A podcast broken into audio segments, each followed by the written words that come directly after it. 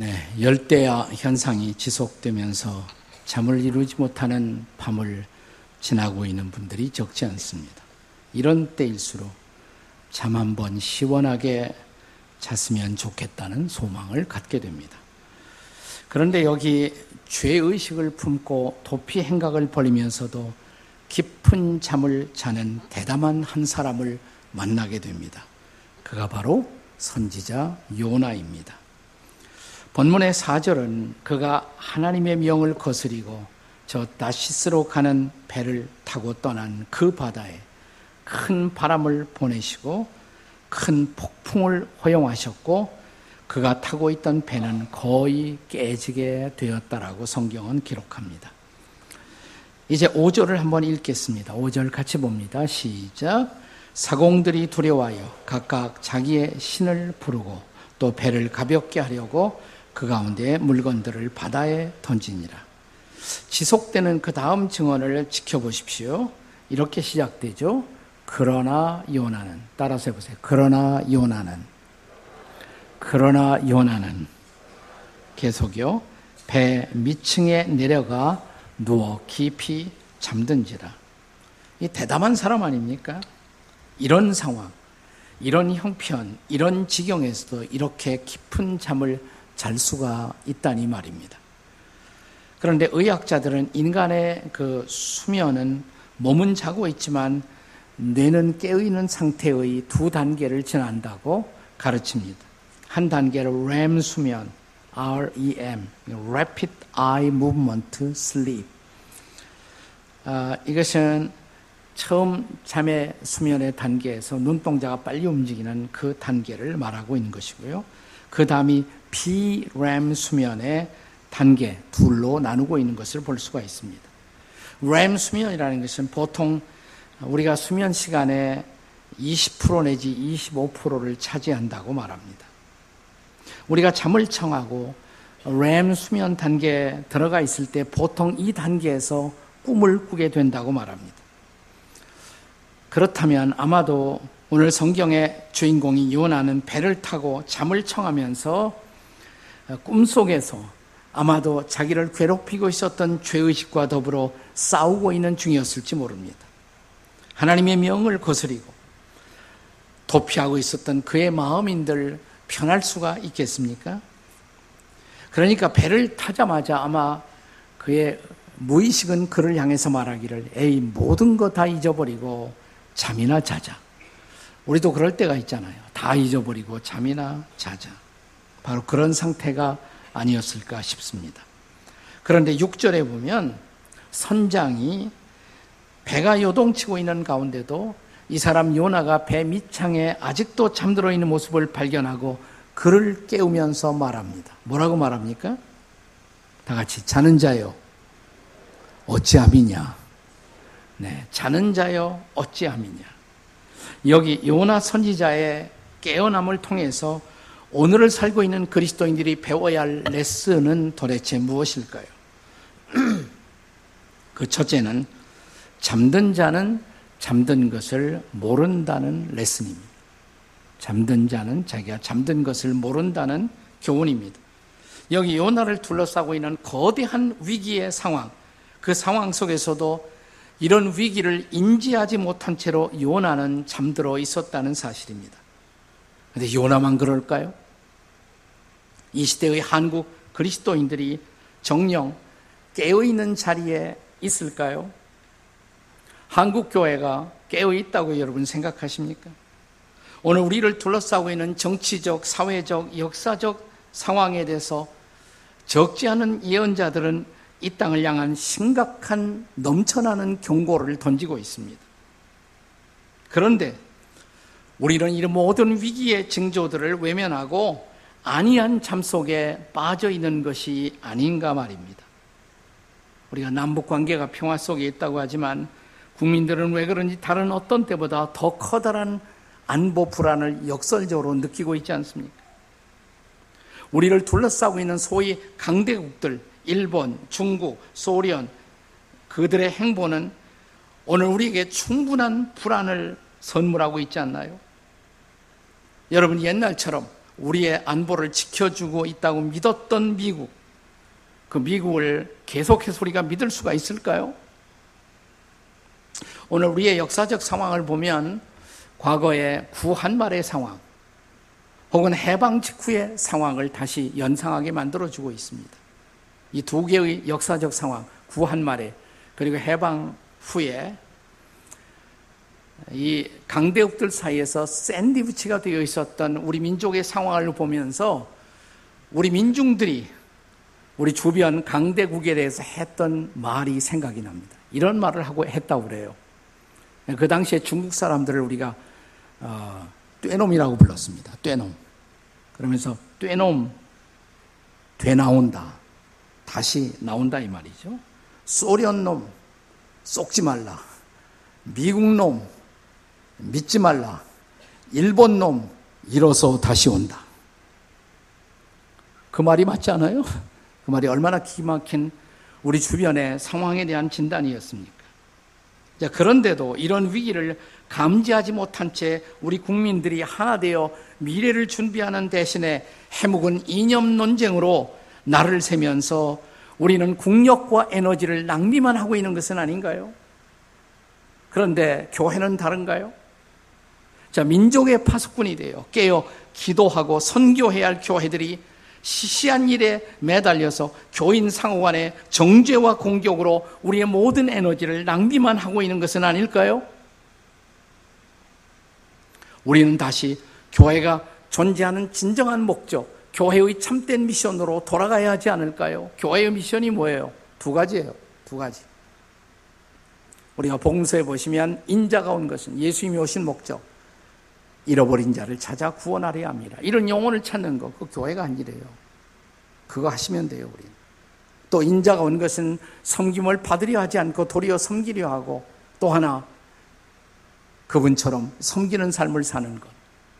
전도하고 섬기고 그것 때문에 교회는 존재하는 것이죠.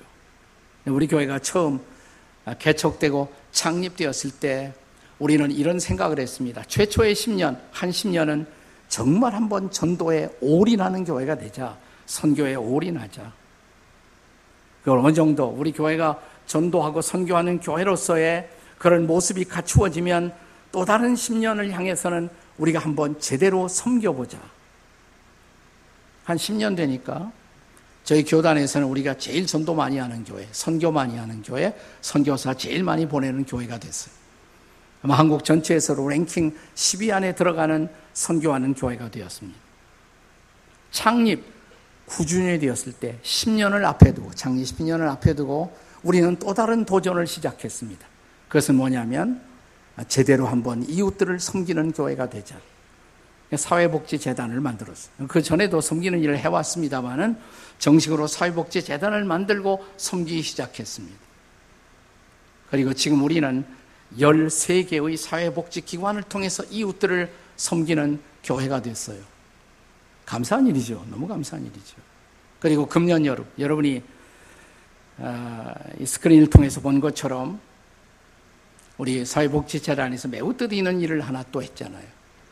이 더위에 힘들어하는 이웃들을 보면서 좀 에어컨이라도 달아주면 그들이 얼마나 용기를 받을 수가 있을까. 그래서 우리가 그런 이웃들을 찾아가서 에어컨을 달기 시작했어요. 그러니까 이걸 보고 놀란 게 뭐냐면 경기도가 놀랐어요. 경기도가 쇼크를 먹었어요. 아, 그래서 우리도 좀 같이 했으면 좋겠다. 그래서 경기도와 함께 우리가 566세대에게 에어컨을 달아줬어요. 자랑스러워할 일 아니에요? 네, 이거 이런 건 정말 우리가 기뻐해야 할 일이고 자랑스러워할 일이란 말이죠. 뭐 이런 거 하라고 교회가 존재하는 거 아니겠어요? 선교하고 나누고 섬기고 그 일 하면 돼요. 다른 데 신경 쓰지 말고. 그게 깨어 있는 교회의 모습이죠.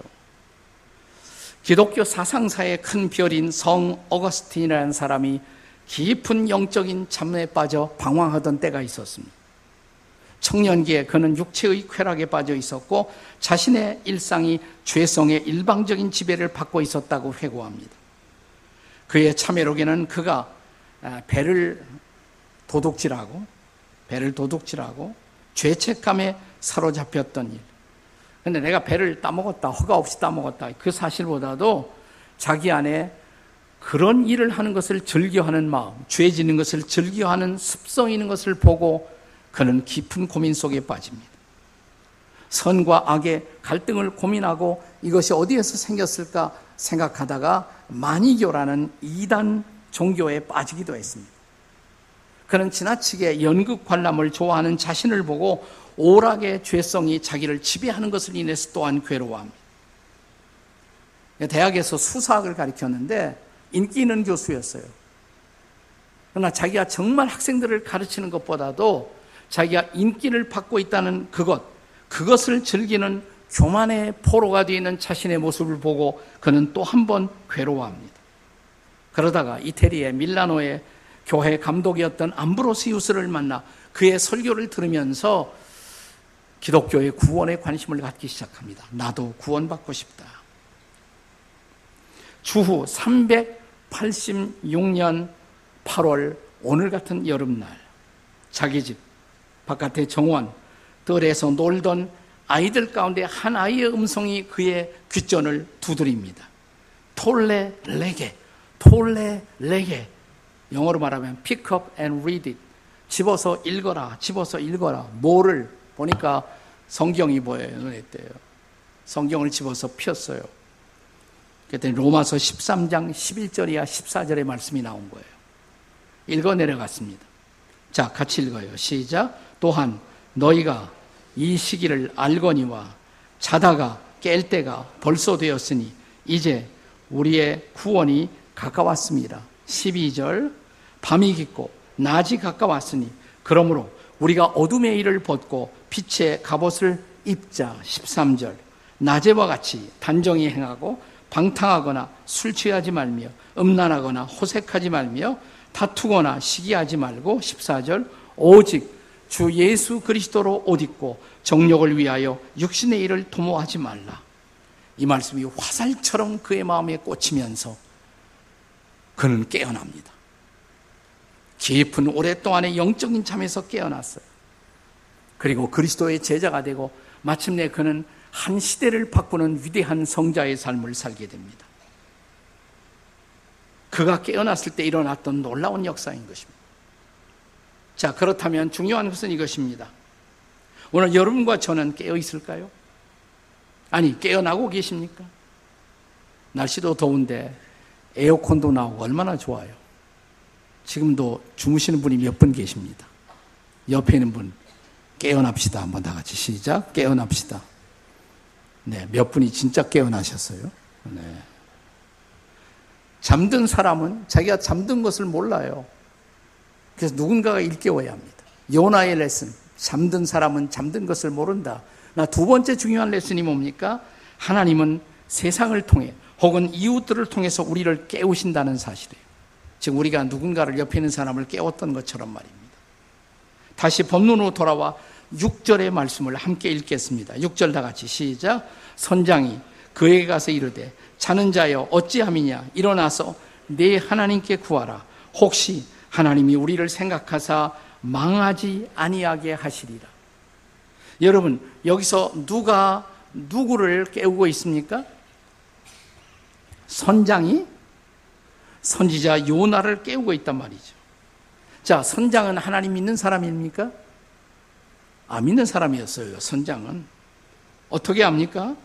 자, 여기 요나를 깨우면서 선장이 하는 말이 네 하나님께 일어나서 기도하라. 네 하나님께. 하나님을 너의 하나님 그랬어요. 자기 하나님 아니다 이 말이죠. 자, 5절에 보면요. 자, 이 위기의 상황이 배에게 부딪혀 왔을 때 사공들이 사공들이 누구를 불렀다고 그랬어요? 자기의 신들을 불렀다고 그랬어요. 그러니까 우상 숭배자들이에요. 이 사람들 하나님 있는 사람들 아니란 말이죠. 네. 근데 그들이 요나를 깨운 것입니다. 그러니까 이 선장도 다실론자 혹은 우상 숭배자였겠죠. 근데 그가 요나를 깨운 것입니다. 얼마나 역설적인 사건이에요. 요나가 이런 사람들을 깨워야 할 텐데 이런 이웃들이 요나를 깨우고 있었던 역설. 그런데 우리가 사는 세상에서 이런 역설은 드물지 않게 반복되고 있다는 사실입니다. 여러분 오늘 교회를 비판하는 세상의 소리 얼마나 요란스럽습니까? 우리는 하루도 신문이나 방송을 교회를 비판하는 소리를 지나가기 힘들 정도로 듣고 있습니다. 이게 무슨 소리예요? 이 세상이 교회를 향해서 우리를 향해서 무슨 소리 하고 있는 거예요? 이런 소리 아니겠습니까? 자는 자요 어찌함이냐? 너희들이 깨어 일어나 지금 이런 난국을 책임지고 기도해야지 왜 자고 있느냐고 자는 자여 어찌함이냐 이런 말 아닙니까? 오늘 우리가 타고 있는 국가라는 배가 흔들리고 있는데 깨어지고 있는데 왜 교회는 잠만 자고 있느냐 그 말 아니에요? 교회라는 배가 흔들리고 깨어지고 있는데 왜 성도들이 잠만 자고 있느냐 이 말 아닙니까? 저는 우리 기독교인들의 하나님을 생각하는 신관이 때로는 지나치게 흡수할 때가 많다고 생각해요. 하나님은 신자들을 통해서만 말씀하시고 신자들을 통해서만 사역하시는 하나님으로 오해하는 경우가 종종 있습니다. 근데 성경을 읽어보면 성경의 하나님은 그런 하나님이 아니에요. 자, 성경은 안 믿는 사람도 얼마든지 쓰십니다. 사용하십니다. 안 믿는 국가도 쓰세요. 사사기를 읽어보셨나요? 구약에? 자, 이스라엘 백성들이 범죄할 때마다 그 백성을 깨우기 위해서 하나님이 어, 누구를 쓰십니까? 이스라엘 백성 주변에 포진하고 있던 다른 이방 국가들, 미디안을 쓰시고, 아말렉을 쓰시고, 아모리, 암몬 족속을 쓰시고, 블레셋을 쓰셔서 이스라엘 백성들을 깨우시잖아요. 그런가 하면 바벨론 포로 되었던 자기의 백성들을 해방하시기 위해서 하나님은 페르시아에 어떤 왕을 쓰셨어요? 고레스. 사이러스, 고레스 왕. 아, 믿는 사람이에요, 이 사람도. 이 땅의 어떤 나라도, 어떤 제국도 하나님의 주권을 떠나 존재할 수가 없습니다. 아수르, 바빌로니아, 페르시아, 에집트, 로마, 이 모두가 하나님의 구원의 역사를 이루기 위한 하나님의 도구에 불과했던 것입니다. 그들을 쓰셔서 하나님의 백성을 깨우고, 그 다음에 그들을 버리시는 하나님. 자, 본문의 사건으로 돌아와 묵상해 보십시오. 요나를 통한 하나님의 뜻을 이루고자 하나님은 도망가는 배에 타고 있었던 요나에게 흔들어 깨우기 위해서 하나님 폭풍을 보내시고 바람을 보내시고 이 폭풍도 바람도 하나님의 도구죠. 그러니까 하나님의 도구. 그리고 마침내 선장을 통해 요나를 깨우치십니다. 내 인생, 우리 인생의 바다에 예측하기 어려운 폭풍과 바람이 일어나고 있거든. 이웃들이 뜬금없이 우리를 조롱하고 비판하고 있거든 하나님이 이 세상을 통해 이웃들을 통해 나를 우리를 깨우고 있지 않은 깨우고 있는 것이 아닌가? 이거 물어야 합니다. 네. 여기 두 번째 레슨이 있어요. 하나님은 세상을 통해 이웃들을 통해서 우리를 깨우고 계시다는 사실. 자, 오늘 본문이 가르치고 있는 세 번째 중요한 레슨. 그것은 정직한 자기 측면이 깨어남의 시작이다. 라는 사실. 본문의 7절. 자, 7절에 보면 그들이 이 재앙을 경험하면서 이 재앙이 누구 때문에 왔는가 제비를 뽑아보자. 제비 뽑았어요. 근데 누구에게 뽑혔어요? 요나에게, 요나에게. 자, 그때 요나의 반응이 재밌죠. 흥미롭죠. 네. 나는 아니라고 그렇게 요나가 발뺌을 할 수도 있습니다. 그런데 요나는 그것을 순순하게 시인합니다. 맞다고. 네. 그러니까 우리 신자들이 믿는 사람들이 때로 자기 양심에 반하는 행위를 하면서 우리 마음속에 이런 생각이 들 때가 있지 않습니까? 이러다가 언젠가는 내가 맞아 죽지. 그런 때 있어요? 없어요? 있죠? 네. 그러니까 딱 그때가 왔을 때, 아이고, 하나님이 날 잡으셨구나. 이제는 도망갈 데가 없다. 늦게라도 요나는 정직한 자기 측면과 회개를 시작하는 것입니다.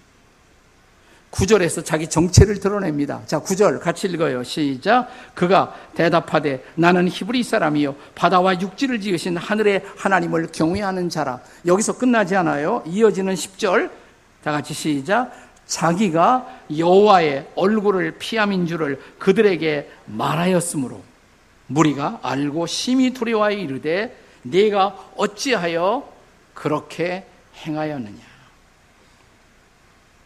이 정직한 자기 대면, 자기 직면으로 요나의 도피 행각은 끝나고 이제 순종을 향한 회복의 사역이 시작되는 것입니다. 정직한 자기 대면, 이것은 언제나 하나님의 회복의 시작입니다. 믿으십니까, 여러분? 그리고 이 회복을 위해 하나님은 하나님의 현존을 그를 찾아온 분이 하나님이라는 사실을 반드시 우리에게 일깨워 주십니다. 그리고 하나님 앞에 서는 순간 하나님의 백성들의 공통된 반응이 있어요. 그러니까 진지하게 하나님을 대면한 사람들은 언제나 자기의 죄를 고백한다는 것입니다. 자, 우시아 왕이 죽던 해 성전에 들어가서 하나님을 만났던 이사야 선지자, 하나님의 영광 앞에 서자마자 그의 입술에서 나온 고백이 뭐예요? 이사야 9장, 아, 6장 5절의 말씀. 6장 5절. 다 같이 시작. 그때 내가 말하되 화로다 나여 망하게 되었도다.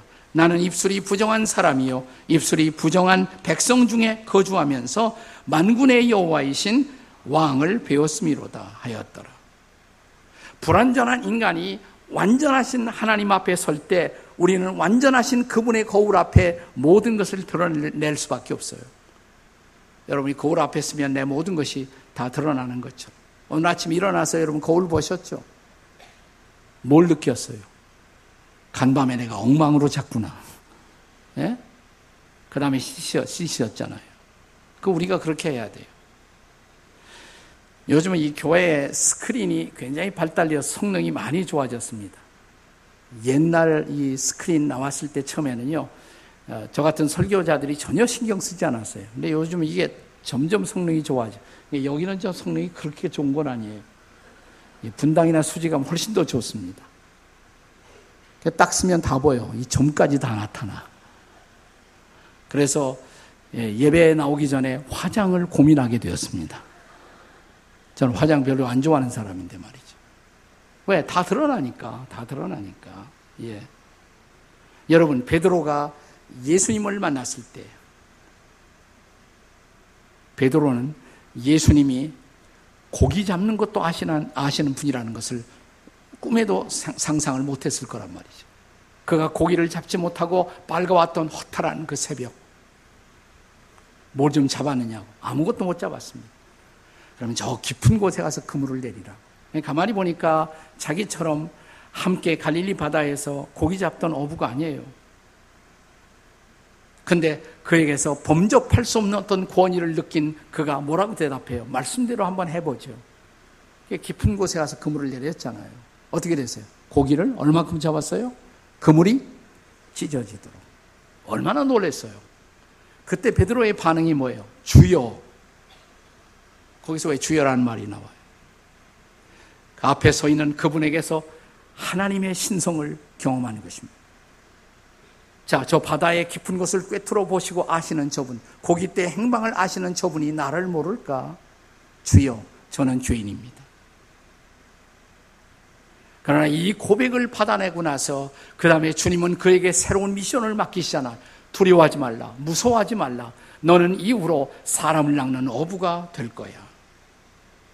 이 자기 대면을 통해서 새로운 인생이 시작되는 거예요. 진정한 자기 대면. 기독교 역사의 위대한 부흥이라는 것은 이런 누군가의 정직한 자기 대면에서부터 역사가 깨어납니다. 한 개인이 깨어날 뿐만 아니라 역사가 깨어나. 여러분, 우리는 1907년 평양 대붕 이때 본격적으로 한국 민족이 기독교 신앙을 통해서 하나님 앞에 깨어나는 순간이었어요. 그런데 1907년의 평양 대붕은 사실은 1903년부터 시작이 된 거예요. 1903년에 저 바다 건너 영국의 웨일스라는 곳에서 대부흥 사건이 일어납니다.